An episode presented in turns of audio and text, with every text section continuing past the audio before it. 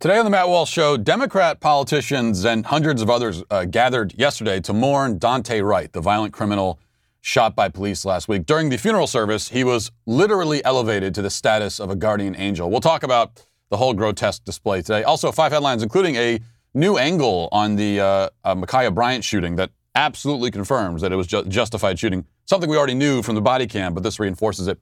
And a mother speaks out about masking policies at a school board meeting. It was a real truth to power moment, and uh, it's worth listening to. We'll play that. Also, environmental activists pollute in the name of saving the planet, and AOC says that racism is causing climate change. We'll get into all that and more today on The Matt Walsh Show.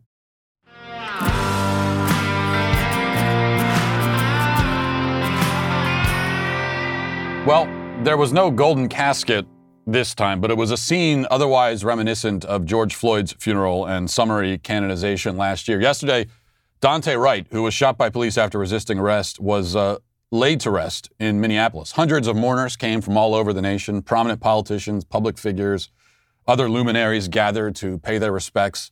The funeral was nationally televised on uh, multiple uh, uh cable news channels. The governor of Minnesota, who also attended, issued a proclamation calling for a statewide moment of silence in memory of the great Daunte Wright, Saint Daunte Wright, the blessed Daunte Wright. The statement from uh, Governor Tim Walz said, quote, Daunte Wright was beloved by his family, neighbors, and community and had his entire young life ahead of him. We mourn the loss of Daunte Wright, and as a state, we offer our deepest condolences to the Wright family. We know that this tragedy is connected to the deep systemic racism in our society that black people in Minnesota and across the country face every single day. While nothing can bring Daunte Wright back to his loved ones, we must continue to work to enact real, meaningful change at the local, state, and national levels to fight systemic racism so that every person in Minnesota, black, indigenous, brown, or white, can be safe and thrive. We must be steadfast in our accountability for, for to, to change from the top to the bottom and not rest until we create a different future for Daunte Wright's son and every other child like him. That was the governor of Minnesota. Moment of silence across the whole state for Daunte Wright.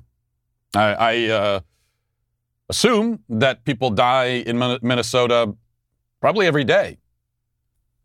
Almost none of them get the statewide moment, moment of silence. Daunte Wright did. Now, of course, as we know, Wright's death had nothing to do with racism whatsoever. It, it didn't even have a plausible theoretical connection to racism. Whatever else you might say about the manner of his demise, you cannot say that he was killed for his race. Well, you can say that if you're a shameless, exploitative, opportunistic, lying hack like Governor Tim Walz. And speaking of shameless, exploitative, opportunistic, lying hacks, Al Sharpton was unsurprisingly in attendance. Sharpton has, in recent years, found his calling in delivering eulogies for violent criminals he didn't know and no one knew until they died on camera during an arrest. The challenge for Sharpton and most of the other people who spoke at the service is that, you know, usually in a eulogy, you pay tribute to the many wonderful traits and good deeds of the deceased. Now, Daunte Wright didn't have many of those, frankly, it seems. So instead, Sharpton gave a rather lazy stump speech about racism where he employed a metaphor that was both absurd and dishonest. Let's listen. The generation before me, they boycotted in Montgomery against the segregation laws in Alabama.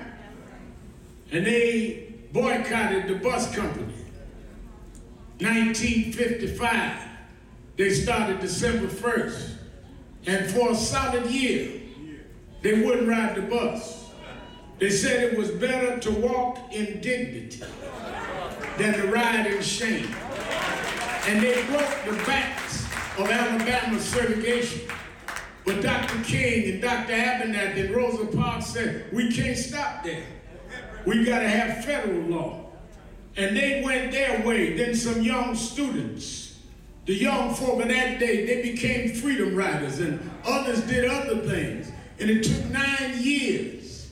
And they got the Civil Rights Act federally that made it against federal law, Congresswoman Omar, to discriminate well, we've gone from all of these abuses, from Oscar Grant and Amadou Diallo and others, all the way to Philando Castile right here in Minneapolis area.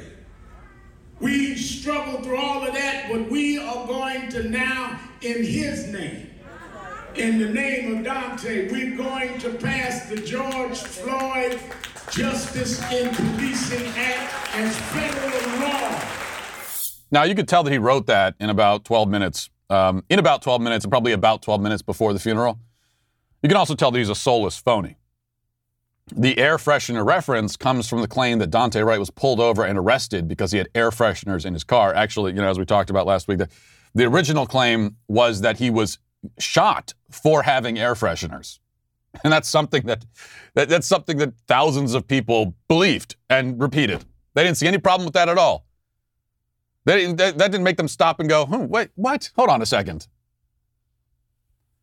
But like nearly every claim made by activists after nearly every high profile police shooting, it was completely bogus. Wright was pulled over for a traffic violation and then arrested because he had a warrant stemming from a violent crime that he'd committed a few months prior. But that's just the truth. And what's a little thing like truth to a guy like Sharpton? Or a woman like Ilhan Omar, who got on stage to offer her own tribute to Saint Daunte and to Sharpton himself. And here's what that sounded like, if you can stomach it. Assalamu alaikum, everyone. Thank you, uh, Reverend Sharpton, for being here uh, and for that beautiful eulogy. Most of us in this room, including myself, look at you as a guardian and are blessed to be in your presence. And may Daunte Wright serve as a guardian for all of us. But as a member of the Congressional Black Caucus, as one of the youngest and newest members of the Congressional Black Caucus, I also have guardians. Congresswoman Sheila Jackson Lee and our chairwoman, Joyce Beatty, serve as guardians for me and many of my colleagues. Joyce Beatty was going to be here and speak on our behalf as the chairwoman of our caucus. But just like we've been visited by tragedy here in Minnesota often, she in Columbus, Ohio, was visited by a tragedy of a young woman whose life was taken by Columbus police. Okay. First of all, she really needs to choose better guardians. Al Sharpton, Sheila Jackson Lee. Those are your guardians? That's like if, if, if you're at the beach and the lifeguards are like piranhas or something. But Daunte Wright will be a guardian for all of us. So I stand corrected. He's no mere saint. Uh, he, he is an angel. He's a guardian angel. Ilhan Omar has given him a promotion already. Well, far be it from me to pick and choose, but uh, I, I, would like to request a different guardian if I could. I'd really prefer a guardian who's less likely to rob me at gunpoint. Guardians, in fact, are su- su- supposed to protect you from guys like Daunte Wright. They're not supposed to be guys like Daunte Wright. Unless this is a keep your enemies close kind of guardianship strategy, I don't know. Now, I can tell you one woman who certainly would not want Wright assigned to her as a guardian angel. Um, that would be the woman who called the police one morning not long ago to report that Wright had pointed a gun at her, choked her, and stuffed his hand down her bra to steal her rent money. That's the crime he was charged with in 2019, when, according to the victim, he came to her house for a party, stayed the night. The next morning, after her roommate gave her money for rent, he pulled a gun out, put his hand around her throat, and demanded all the cash. She started screaming. Eventually, he left without any money. He was arrested, released on bail, violated the terms of his bail by possessing a firearm without a permit, then failed to show up for his court appearance, and finally was apprehended during the traffic stop when he resisted arrest and attempted to flee with a woman in the car. This is our guardian angel, says Ilhan Omar. This is the man who was given a statewide moment of silence. This is the man who, with, with the nationally televised funeral. A man who, if he contributed anything at all to his community, seems to have contributed mostly crime, violence, and misery. Perhaps he had some good qualities too. But on balance, it would seem that this was, let's say, not a very good person. After all, choking and robbing a woman at gunpoint is not a minor mistake. It's not a youthful indiscretion. It reveals a total lack of empathy, an utter absence of concern or compassion for your fellow man. Does all that necessarily mean that um, you don't deserve the massive nationally televised funeral attended by famous politicians and accompanied by a statewide moment of silence? Well, yeah, it does mean that. Now, this is not a small matter. You can discover everything you need to know about a culture based on who it chooses to honor. cu- cultures that honor great men, not perfect men, but great men who achieved great things, lived their lives with dignity and courage, helped to change the world in positive ways. Those cultures are vibrant and healthy. That's the kind of culture you want to live in. But a culture that honors men who achieved nothing of significance, men of no dignity and no honor, men who are known only because of the way they died, men whose last act on earth was to resist arrest, thereby refusing to accept the just and fair consequences of their own evil deeds, those cultures are decaying husks. And we are very much in the latter category. One other thing to think about here. Um, another effect of, of eulogizing Wright in this way is that you wind up dehumanizing him. You know, the, the over the top honoring of Wright or Floyd or whoever else means that they're not really honored at all. You can't honor a man's life by pretending that it was something other than what it was. Whoever was eulogized at the funeral of Daunte Wright, it certainly wasn't Daunte Wright. Was a caricature, a mascot, a logo, a prop. The, the, Democrat Party, the left, BLM, they came in, took Wright's name, and turned him into whatever they needed him to be. Ironically, by turning Wright into a saint and an angel, you erase him. He is replaced by the poster boy that activists and scummy politicians like Ilhan Omar invent for their own purpose. And those purposes, as we have seen, are quite sinister. Now let's get to our five headlines.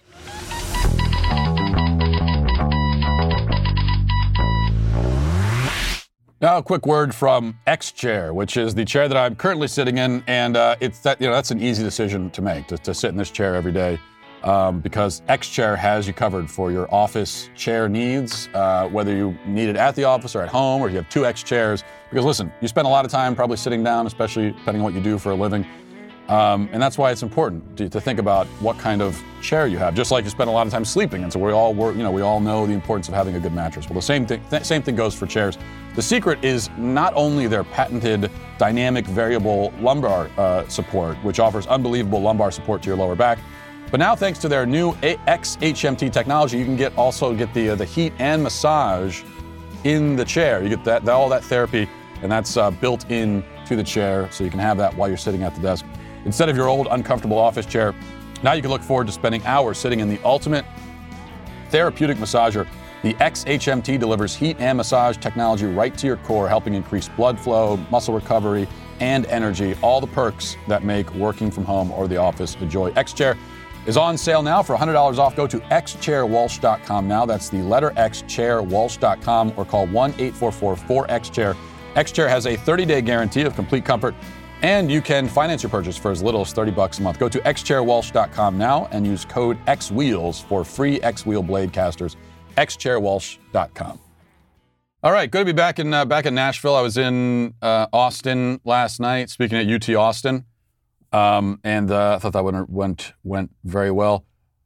Um, and happy Polka Polka Dot Friday, by the way. But I, I, I will say on, on the the plane, I, I made the mistake on the uh, plane ride home of coughing just one time. And it was only because I was drinking something and it went down the wrong pipe, you know? And so I, I coughed. Maybe it was like two coughs in succession, kind of healthy coughs, you know, and, and that's it. And of course, everyone looks at me. Like they try to be subtle about it, but it's just like you, you, you just feel the stares, even if it's peripheral. It's sort of this record scratch moment from the movies, the music stops, everyone looks. I would like to live in a world again. This is my dream. This is my utopian dream. I want to live in a world again where you can cough or sneeze in public and people won't look at you like you're the guy in the zombie movie who comes home with a bite mark on his arm. That's the world I want to live in. Where you don't feel the need to explain, like anytime you cough, you have to explain to people, I don't know, this is, it's just, I was just drinking something. That's all it was. You're safe. Um, but uh, you know, I don't know. I don't know if we'll ever live in that world again. Um, especially when you've got people like in like in Austin. You know, I I, I walked when I was in Austin. I walked uh, maybe two blocks to go to the, the pharmacy down the street, and most of the people I saw wearing masks, you know, outside, which is not a surprise for Austin. But wearing masks outside, I, and uh, you know, I, I, got in trouble because I tweeted yesterday that uh, I think. Now, I'm not recommending this. I'm only saying that I think it would be acceptable if you were to respond to someone wearing a mask outside by pointing and laughing at them. You know, gawk, point, laugh. I think that would be an acceptable response. Because wearing a mask outside is psychotic behavior. It really is. It's not scientifically justified at all. That is um, behavior that should be ostracized, stigmatized, which we'll talk more about stigmas in the daily cancellation. Um, all right. So we'll start with this. A new angle on the uh, Ma'Khia Bryant shooting in Columbus, Ohio. This is from, I believe, a security camera footage from a neighbor. And now look, the the original footage that we saw, Ma'Khia Bryant, again, you know, we know this case, 16 year old, Columbus, Ohio. She she was um, police were called because someone was with had a knife and was trying to stab people, and then they show up and Ma'Khia Bryant has a large knife, and what do you know is trying to stab people. So the body cam footage is enough right there to vindicate the officer, uh, not only get him off the hook on any criminal charges, but actually to reveal him to be a hero. He, he acted heroically in that moment to save somebody's life from a person who was trying to stab them to death. So we already have enough, but I think this other angle from security camera footage, it's revealing because of what you can hear Ma'Khia Bryant say. We'll play this. Um, it, it's, it's going to be a little difficult we, we have, to, bleep it out, so you're not really going to be able to hear it, but uh, it's worth anyway to play. So let's let's play that.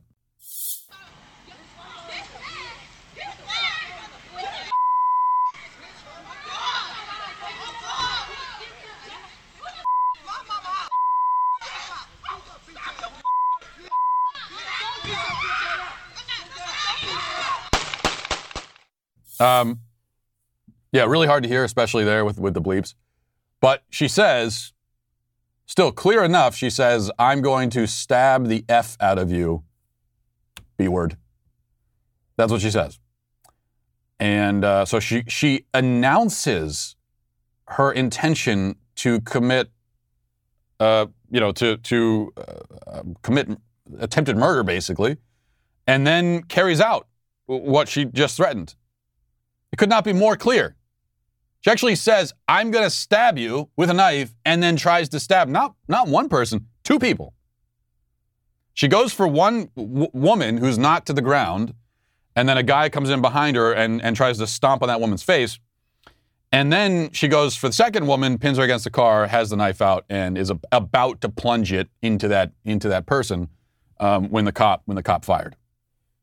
This again is it, it, it, it sells it short to say that this was uh, a justified shooting. I think in a, in, a, in a healthy, insane world, we'd be pinning a medal on that cop for his heroism. All right, we'll have a little bit more about the, the shooting later on in five headlines. Um, next, I want to play this. Here's a good video. This is a mom in Georgia. Her name is Courtney Ann Taylor at a Gwinnett County Board of Education meeting. And she's, you know, they, they're sending kids to school in Georgia, full school days, um, you know, uh, in, in, in Gwinnett County, but the kids have to wear masks the entire day. So you're talking six or seven hours a day that these kids are in masks. Well, Courtney Ann Taylor's had enough of it. And if you want to know what truth to power sounds like, it sounds like this. Let's watch. Every month I come here and I hear the same thing social emotional health. If you truly mean that, you would end the mask requirement tonight. Tonight. This is not March 2020 anymore. We have three vaccines. Every adult in the state of Georgia that wants that vaccine is eligible to get it right now, and every one of us knows that young children are not affected by this virus. They're not. And that's a blessing. But as the adults, what have we done with that blessing? We've shoved it to the side and we've said, we don't care. You're still going to wear a mask on your face every day, five and six year olds. You still can't play together on the playground like normal children, seven and eight year olds. We don't care. We're still going to force you to carry a burden that was never yours to carry. Shame on us. And I know what I'm going to be met with But, Ms. Taylor, the CDC, we did not vote for people at the CDC. We did elect leaders who do create policy. We elected the five of you. We chose you to make difficult decisions for our children. We chose you to make decisions that would be in our children's best interest and forcing five, six, seven, eight, and nine year old little children to cover their noses and their mouths where they breathe for seven hours a day, every day for the last nine months for a virus that you know doesn't affect them. That is not in their best interest. It has to stop. Take these off of our children. Amazing. I mean, that, that really, I, I love that video. It's hard to say I love it given this what the circumstances and, and how justifiably upset and outraged the, uh, that mother is, but that is, as I said, that's truth truth to power. You know, it's that's standing up, and she's exactly right. A couple things she said there really resonate. Um, one is my six year old can't come up here and say this. You know, and they can't. The kids can't advocate for themselves. The teachers, they advocate for themselves. They have a teachers union, only cares about the interests of the teacher, doesn't care at all about, about, about the students. So they can get what they want. Um, yeah, all, all, all the adults can have their special interest groups and all these kinds of things, and we can and we can complain publicly. We can go online. We can all do all this. We can go to these meetings. But the kids can't. So what they need um, are adults who are willing to advocate for them. And that's, unfortunately, that's a, that's a, a problem. You know, that's like too much to ask in our society today to have adults that will advocate for children. Because a lot of adults in this country don't really care about kids. And we kill a million of them a year in the womb, so what does that tell you? We don't recognize them as, as people. So legally, we don't recognize them as people, but at least when they're in the womb. They're in the earliest stages of life. So, and that's what this, that's why I've been talking about it myself.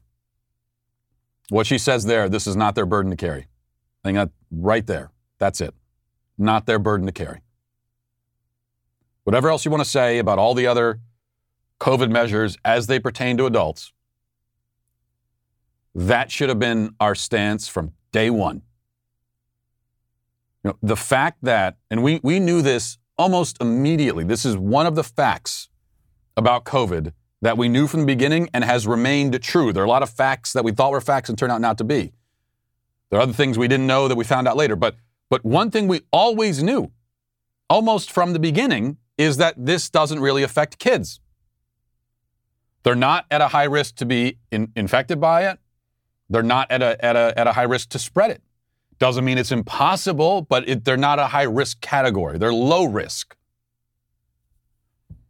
And that is such an um, incredible blessing because it doesn't have to be that way. A virus can do whatever a virus is going to do. This, you know, th- this could have gone the opposite. This could have been a, a virus that, that especially affected kids. Imagine that. Imagine if it was 500,000 dead children from this. That's not the way it was. And so that's a, that's a wonderful thing. So what we could have said is, look, as adults, and as we get, especially older adults, we got to be more careful. These are these are burdens we have to carry, things we're going to have to do. Um, but the kids can, can continue living their lives. And the other thing we should have said as adults is that, yeah, you know what? If the kids continue living their lives and they go to school and they go to the playground and they don't have to wear a mask, um, there's a little bit of an elevated risk that they'll carry the virus home to an adult and one of us will get sick. But you know what we should have said? So be it. That's okay. I'm, I'm willing to take that risk for the sake of the kids. I would rather not only risk getting COVID, I would rather get COVID. I'd rather willingly get it and be infected by it if it means that my child can live a normal life. If it's a choice between taking my child's childhood away for a year and counting you know, doing that or protecting myself from the virus, you know, I'll, I'll take the virus in that, in that, in that trade. That should have been the attitude. It should have been everyone's attitude, but it wasn't. And that's it is a it is a disgrace and a shame that I think we'll have to. Um, I think our generation of adults we're going to carry this with us into the history books. You know, when, when, when people look back on this, on this absurdity putting kids in masks, putting caution tape around playgrounds, shutting down the schools for a virus that doesn't even really affect these kids, kicking them off of planes, kicking two year olds off of planes for not wearing masks. People in the future are going to look back on that and say, what a bunch of cowardly, disgusting, ridiculous so and so's. And they'll be right. In many cases, not in the case of that woman, and a few others. All right.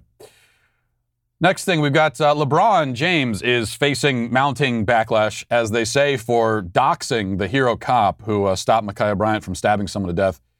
And it's gotten so bad. It's so bad for LeBron James that even O.J. Simpson now is giving LeBron James ethical lectures. Even O.J. Simpson is a, a voice of reason here for LeBron. Here's what O.J. had to say about all this. Hey, Twitter world, it's me, yours truly. Tough morning listening to all the criticism that LeBron Le- uh, James is getting. Um, I'm a fan of LeBron. I admire the work that he's done, how he's helped his community, and how he's helped his friends, uh, and how he's been fighting all of these social issues, especially that of systemic racism in the legal system and with the police departments around our country. But you can't fight every battle. You know, you can't uh, you got to pick your battles. I mean, it's a war that must be fought, but sometimes you need to take your time and be a little more patient before you comment on some of these um, um, bad incidences that are happening with police departments. Uh, this one, uh, LeBron should have waited. Uh, I'm a little upset with most of the media because they showed us edited versions of what took place with the girl with the knife. They made it sound as if this was another police officer uh, overreacting and killing a young black American. Well, from what I saw when I saw the full tape, the police um, guy had no choice. He responded. Sure, the police guy didn't have a choice. And, you know, I mean, in fairness, O.J. Simpson is, uh, you know, an expert in um, killing people with knives. So he's kind of kind of a stabbing expert. He, he could maybe be Maybe cable news channel could bring him on as the, the stabbing consultant for any, any stabbing related news. And even this guy uh, is, is, has a better take on this than LeBron James. What does that tell you? Of course, uh, as of right now, LeBron's corporate backers haven't said anything. The NBA hasn't said anything about this. His sponsors, Nike, et cetera, et cetera. Uh, none of them have, have addressed this at all when when you've got the m- most high profile athlete in the world putting the face of a police officer up there and saying you're next and his only crime stopping a, a black woman from being stabbed to death all right let's see this is from uh, Mediaite reports that the U.S. Senate just passed the COVID 19 hate crimes bill in a bipartisan vote of 94 to 1. The one outlier in the vote to pass a bill designed to limit the sharp increase in hate crime towards uh, Asian and Pacific Island Americans was Missouri Senator Josh Hawley, whose vote against an anti Asian or anti hate crimes bill may one day be viewed as the most Hawleyan act ever. I don't know why I'm reading the Mediaite report on this one. Anyway, um, they've got what I really wanted to get to was the specifics of what this bill is supposed to do. Okay. Josh Hawley was the one guy who voted against it. And he did explain it. And he said that um, this was his statement from the office of Senator Hawley. He said, It's too broad. As a former prosecutor, my view is it's dangerous to simply give the federal government open ended authority to define a whole new class of federal hate crime incidents. That's a, a really reasonable point of view. Um, it's the troubling thing for me is not that I am troubled that he was the only guy to say that, but it's because he's the only one. Every other Republican should have joined him in that view. So CNN reports on what this bill would do. Um, the bill would direct the Departments of Justice and Health and Human Services to issue guidance raising awareness of hate crimes during the pandemic and to work with agencies to establish online reporting of them. It directs departments to issue guidance to raise awareness. Senator Majority Leader Chuck Schumer said Thursday that the bill is proof that the Senate can work to solve important issues and would tell bigots we're going after you. What issue have you solved? It's not proof of anything. No, it's proof that you can exploit tragedies for political gain. That's what it proves. We already knew that, Chuck. Not a surprise to me. What, what have you solved? In what way does any of this prevent a single hate crime against an Asian person? Can you explain that? Uh, we've solved it now. Hey, don't worry. You know, an Asian woman is stomped outside of a hotel a couple weeks ago. And so Chuck Schumer is saying, hey, don't worry. We've issued guidance to raise awareness. You're welcome. Accomplishes nothing whatsoever. It is a one big virtue signal from everybody in the Senate, all Republicans included. Wish I could say I was surprised by that, but I'm not. Josh Hawley's the only guy saying, come on, this is, you guys know what you're doing. This is pointless. We, it is already illegal to commit hate crimes against Asian people, as it should be. It's already illegal on multiple levels. If you assault an Asian person because they're Asian, it's illegal because it's assault. It's illegal because it's a hate crime. So it's illegal on two levels. And, and you're, you're, you've got federal and, um, and local authorities coming after you for that. Why do we need another bill on top of that? What, reinforcing the fact that it's illegal? Now it goes from illegal to super illegal? No, it's not going to do anything. It doesn't accomplish anything. But again, it's, um, it's, it is just the, the, the naked exploitation of, of tragedy by, by the Senate. And that's how you know. See, Chuck Schumer says, well, see, uh, everyone agrees. That's how you know this is good. No, it's when everyone agrees, that's how you know it's a really bad bill. If they can all agree.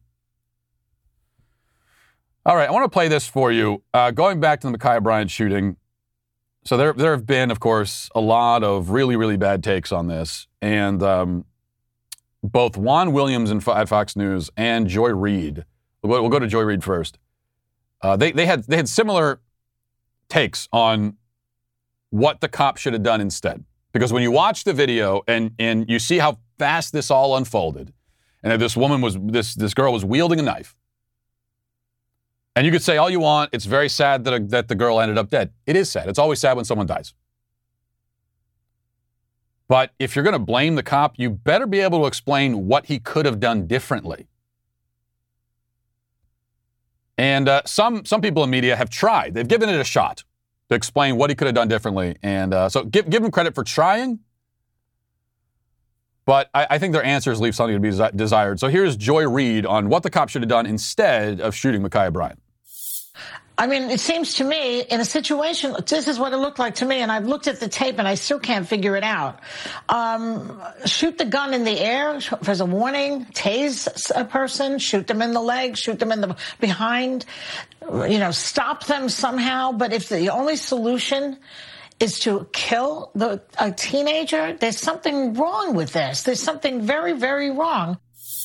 Um, Okay, that's by the way, that's Joy Behar. I knew it was someone named Joy with uh, a room temperature IQ. Um, get getting confused sometimes. So th- yeah, she says, uh, yeah, I don't know, just uh, shoot the gun in the air. That, that'll stop. You know, just randomly shoot the gun in a different direction, away from the person trying to stab someone. Juan Williams had basically the same take. Let's listen to what he has to say. What does Juan Williams, officer Juan Williams, do to save the lady's life in pink? Well, I guess I would shoot the gun, not necessarily at somebody, but maybe shoot the gun and maybe, you know, run at the person and try to disarm them. I, I don't know. I mean, so wait, wait, wait. You would shoot the gun life, in the air like a warning shot? Not well hopefully to distract or to try to stall or something so i could oh. get or my partner oh. could get the, the knife away i see is what i was okay. well i don't know i mean I taking someone's life work, is pretty okay. strong i don't either i, I don't either jesse i mean jesse policing is tough work um, but all i'm saying yep. is you know i think I think that that woman with a knife is a danger to society. It's certainly a danger to the other person, and we want her to stop and be disarmed. I just, I just also think that killing a human is pretty radical. I don't think that's a good thing. But what I see overall here, you know, you asked me what I see. I see people now using this Ohio case, which is messy, as you and I just discussed, to somehow really try to change the subject, you know, from what happened in Minnesota with the Chauvin uh, guilty verdict. Okay, Juan. So just shut up then. You, you, don't know. I, I don't know what he should do. Just not something different. I don't know. You should make it so that the thing that's happening isn't happening anymore. What's and he should do it without killing anyone. Why is that so hard? Okay, well, give us a specific plan and tell us how it would work. Well, I don't have a plan. I don't know. Not that. Something other than that. Oh, great analysis. Let's see why you need Juan Williams on to deliver that kind of analysis. Killing someone is pretty radical, pretty extreme. Oh, really, Juan? Yeah, well, I didn't realize that. No, well, thanks for thanks for clearing that up. I thought cops were supposed to just go out and, and just kill everybody. Doesn't matter, you know. Just walk down the street, randomly kill people. They could be criminals. You know, that's what I thought they were supposed to do. But now you're, you're explaining that it's a, oh, it's, a, it's, a, it's an extreme step. Yeah, it is an extreme step. You're in an extreme situation where a woman, a, a, girl is trying to stab someone to death right in front of you. That's an extreme situation. It's a radical situation, I, I would say. Trying to stab someone to death in front of a police officer, that's a radical step. And that's going to be met with a radical response. Shoot a warning shot? this, this, like we, I talked about yesterday, I tried to explain in detail. This is not, we don't live in the movies. Cops don't do that. You don't, you, you, no one should do that. A lot of reasons. Number one, what goes up must come down. It's called gravity. So you shoot the gun in some other direction, it's, it, it, you don't know what it's going to end up hitting. I can tell you this when you shoot it off in the air, the gun, the, the bullet doesn't evaporate. Just because you can't see it anymore doesn't mean it evaporated. It's still out there somewhere and it might hit something. Um, also, why? She's got the uh, the woman pinned. She has the the kitchen knife. She's she's you know she's uh, winding up. All she has to do is bring her arm forward. You shoot a gun in another direction. Why would that stop her? Distract her? That's your goal. That's what you think you're going to do. Distract them. Okay, well, how about, you know, how about this? Let's have cops, um, every cop, forget about social workers, every cop should have with them on their team a clown. And so anytime there's a violent crime in process, you have the clown run out and start and start doing hijinks. And the hijinks will distract the criminal and they'll look over and say, what? What's that? What's that clown over there?" And then they'll get tackled. And uh, and you know, it, with this plan, nobody will ever be killed by the cops again. Worst case scenario, you give the clown a gun too, and you know, at least then the clown is doing the killing. I mean, all you can do is joke about it because this is it, this is so. Words escape me to describe this kind of thing. And the real answer here is that you know, these people, they know. They know that if they were in that situation, they'd probably do the exact same damn thing. But that's not going to stop them from, from throwing this police officer under the bus. All right, let's uh, move on to reading the comments. I had okay, I had one other thing I wanted to play. I got to play this just because it was it was Earth Day yesterday. In fact, I feel bad that it was Earth Day yesterday, and I never acknowledged it. Um, I never. I, I, I, didn't. It wasn't. I didn't realize. So I, I apologize ahead of time. I apologize to Mother Earth, to Gaia, for forgetting her birthday. But it was Earth Day, and the only thing I want to play, I got a, a few clips. I'm not going to play all of them, but there were these climate change activists, the environmental activists, Extinction Rebellion, and they were out um, all, you know, they were, this was in the UK and, and the United States. They were in DC. In DC, they, they had wheelbarrows full of cow manure and they marched up in front of, uh, I think it was the White House, and they dumped all their cow manure. So po- they're polluting in an effort to save the, here's, here's the, the clips here. Okay. So that's cow manure. They're dumping their cow manure. So polluting and littering in the name of helping the environment. Real heroes here. And you know what's going to happen? Some low wage sanitation worker, could be a racial minority, is going to have to come in and clean all that crap up. Literally, clean that, clean that crap up. So well done. So these privileged white people come in and dump cow manure all over the place, meaning that a low wage worker is going to have to come and clean it. And then, oh yeah, this is the one I wanted to play. So let's play this. Here's here they are. I think this was a, somewhere. It might have been in London. And Extinction Rebellion, they're smashing windows. But they're doing it in the most pathetic and girliest way I've ever seen. Like they they've got sledgehammers, but they don't have the strength. They don't have the strength to, to simply smash the window with the sledgehammer. So they're doing it in this in this very surgical kind of slow way. And they never they never successfully smashed it. they couldn't they couldn't even smash the window. Man. These environmental activists, they're not sending their best. Look, if you're going to do that, send someone with some upper body strength. But of course, what am I talking about? It's they're environmental activists. They don't have anyone with upper body strength. Even the guys couldn't even do one pull up. It's, it's a shame. It really is. But um, so they, they did damage the glass, and so that means that we're going to have to make more glass and put it in. And that's going to help the environment in some way that escapes me. Now, I want to thank our sponsors, Mack Weldon. Um, listen, you guys know that I know something about fashion, hence the polka dot shirt. Actually, don't. This polka dot shirt is not Mack Weldon. Don't blame them for that. And you might say I don't know a lot about fashion, which is why I need help, and that's uh, and that's one of the that's where Mack Weldon comes in for me anyway. You should always bring the comfort and style of Mack Weldon along with you, whether it's their hoodies, polos, tees, or active shorts. Everything in the Mack Weldon collection mixes and matches seamlessly to fit in with any other product you have. Socks, shirts, hoodies, underwear, polos, active shorts. Mack Weldon promises comfort and a consistent fit. Uh, from working out, going out, going to work, or on a date, whatever you're doing, Mack Weldon has something for you. It's all about everyday life. They've got something for whatever whatever you're doing with your time. There's a, a, a Mack Weldon product that will fit perfectly in more ways than one. Um, and the Weldon Blue, uh, something you should look into. It's a totally free loyalty program. Level one gets you free shipping for life. Once you reach level two by spending 200 bucks, you get 20% off every order for the next year. Mack Weldon wants you to be comfortable. Uh, so if you don't like your first pair of underwear, you can keep them and they'll still refund you, no questions asked. You don't have to return the underwear. Okay, don't do that. That's gross. For 20% off your first order, visit mackweldon.com slash Walsh and enter promo code Walsh. That's mackweldon.com slash Walsh. Promo code Walsh for 20% off. Mack Weldon, reinventing men's basics. Okay, let's, let's move into reading the YouTube comments. This is from um, AS says, odd how, speaking of Ma'Khia Bryant, odd how her mom didn't even look that upset while talking about her daughter who just died.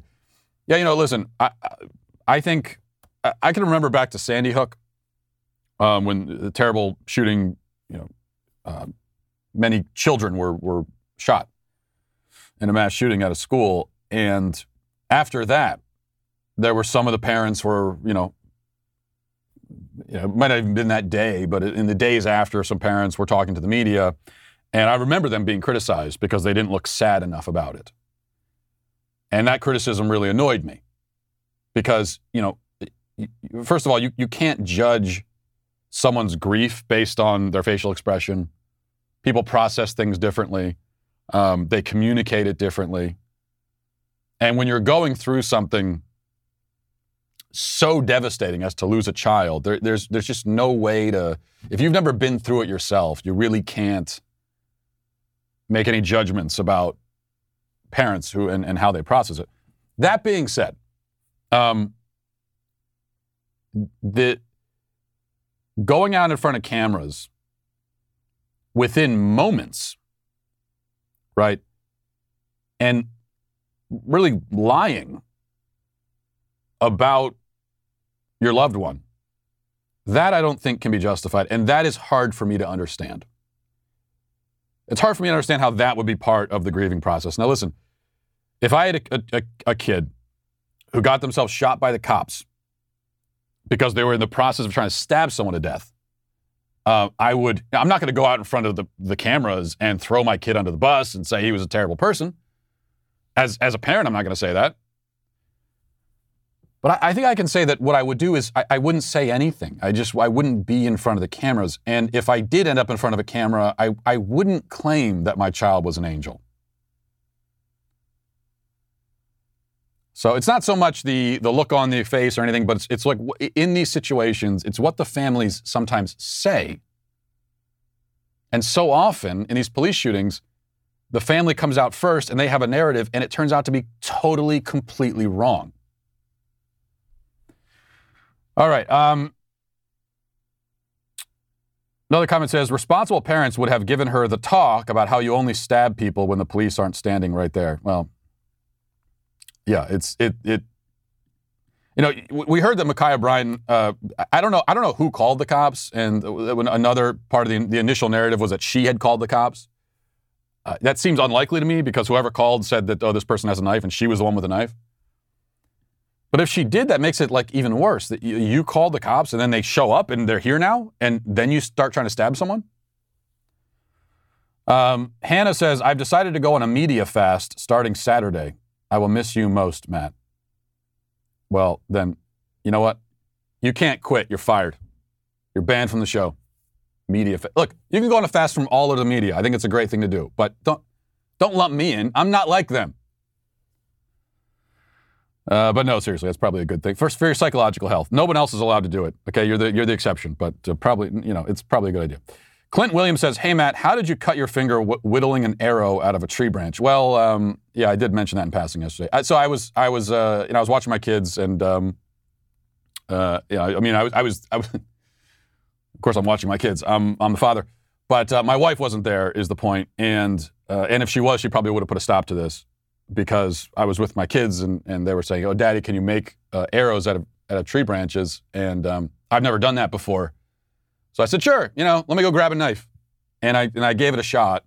And I was kind of whittling, and the, the knife came right down into my finger. Huge, gaping hole. I was bleeding all over the place.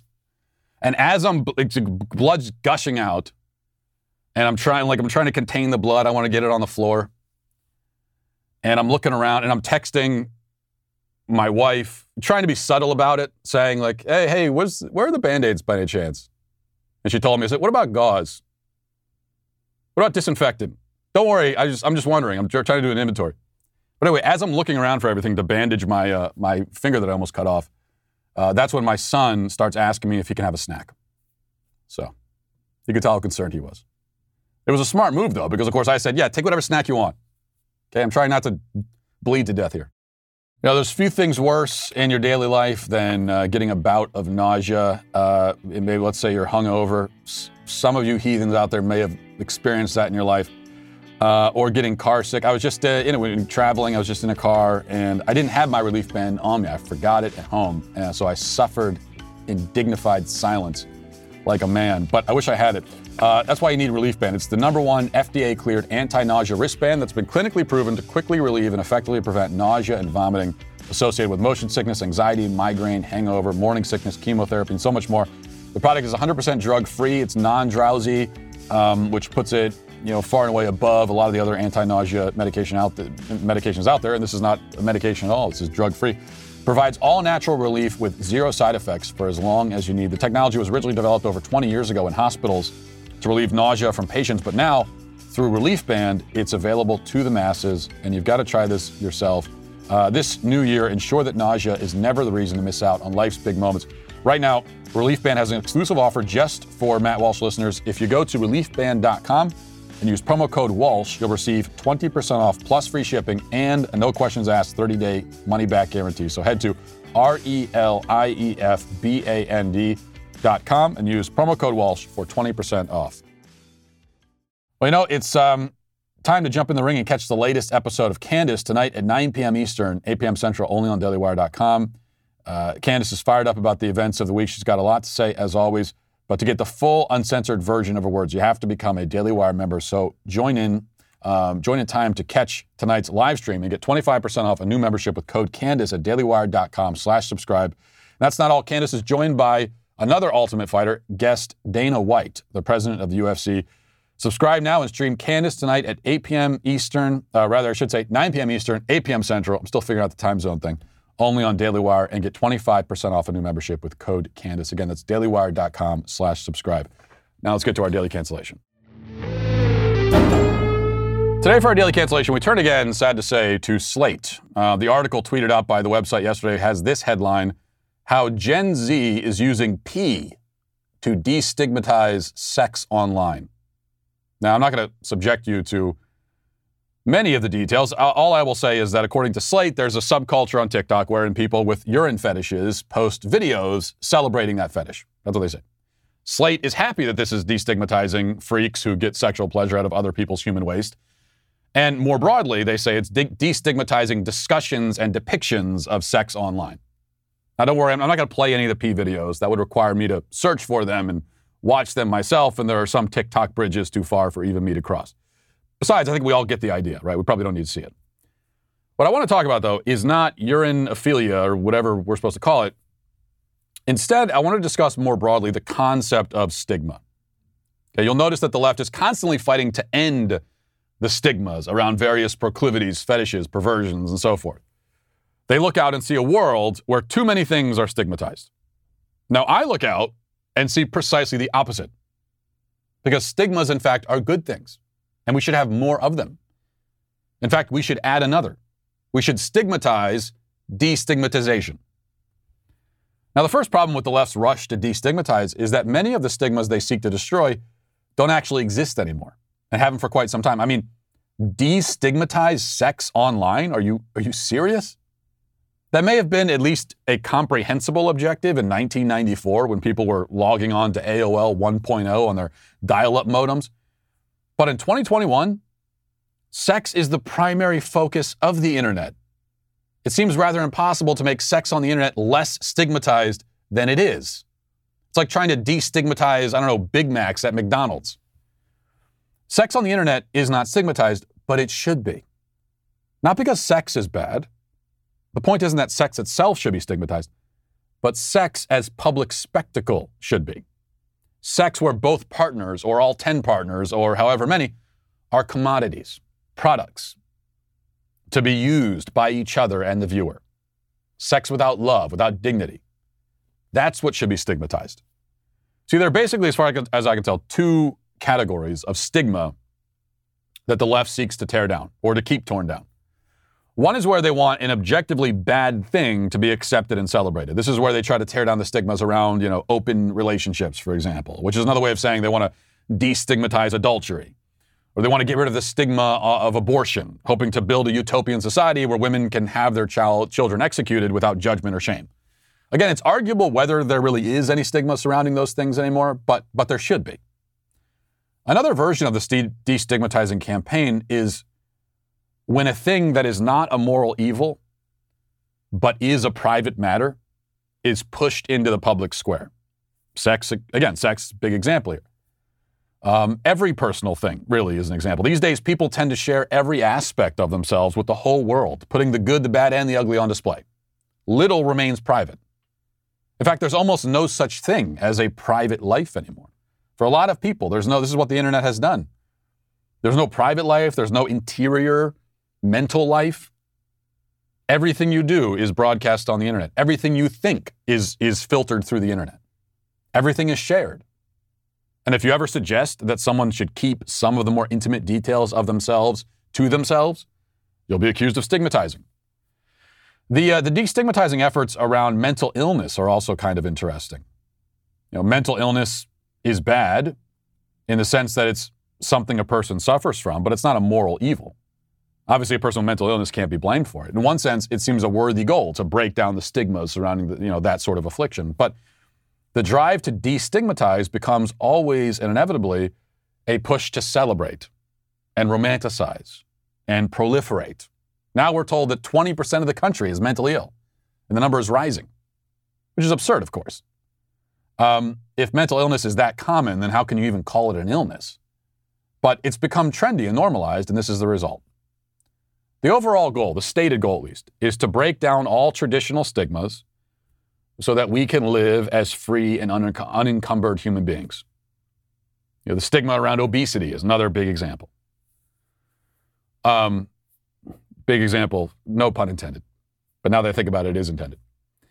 Once all the stigmas are gone and all of our flaws, foibles, and afflictions are celebrated and normalized, we can be happy and content, you know, living without judgment or shame or insecurity. That's the promise anyway. And yet it hasn't worked out that way. You notice that as the stigmas all come down, happiness and, and contentment have not really increased. In fact, people are, have never been as depressed, anxious, and lost as they are right now. The utopian promises of the left have failed to pan out once again. Because it turns out that, that healthy societies have stigmas in order to guide people towards a healthy and properly ordered life. Stigmas help people understand what's good, what's bad, what's private, what's public. Now, there can be stigmas worth tearing down sometimes, but when you rip them all down at once and invite everyone to indulge themselves in whatever they, the way they see fit and where, wherever they see fit, the somewhat ironic result is that people end up paralyzed. Take away all the fences, and people can go anywhere they want, and they just stand still, don't know where to go, unsure of what to do, where to go, who to be. You know, you see a similar thing in marriages with the deconstruction of gender roles, kind of a related phenomenon. It was supposed to be freeing to let husband and wife choose their own roles without any preconceived ideas or stigmas at all. But this has led to confusion and to failed marriages. If the husband has no idea about what he's supposed to do or what role he's supposed to fill, and the same for the wife, then they both end up feeling like they do everything while accusing the other of doing nothing. It's not a complementary relationship anymore, but a competitive one. See, roles, responsibilities, stigmas. These are all good things in principle. There can be bad versions of them. There are bad stigmas. We can have ideas about uh, what, what someone's role is, and we could be wrong about that, so it's worth looking at. But when you try to get rid of all those things in principle, as we've discovered, you don't end up with a a bunch of happy and content people. You end up with quite the opposite. And that's why stigmas are not canceled today, but de- destigmatizing, that's what's canceled. And uh, we will leave it there for the week. Thanks a lot. Have a great weekend. Godspeed.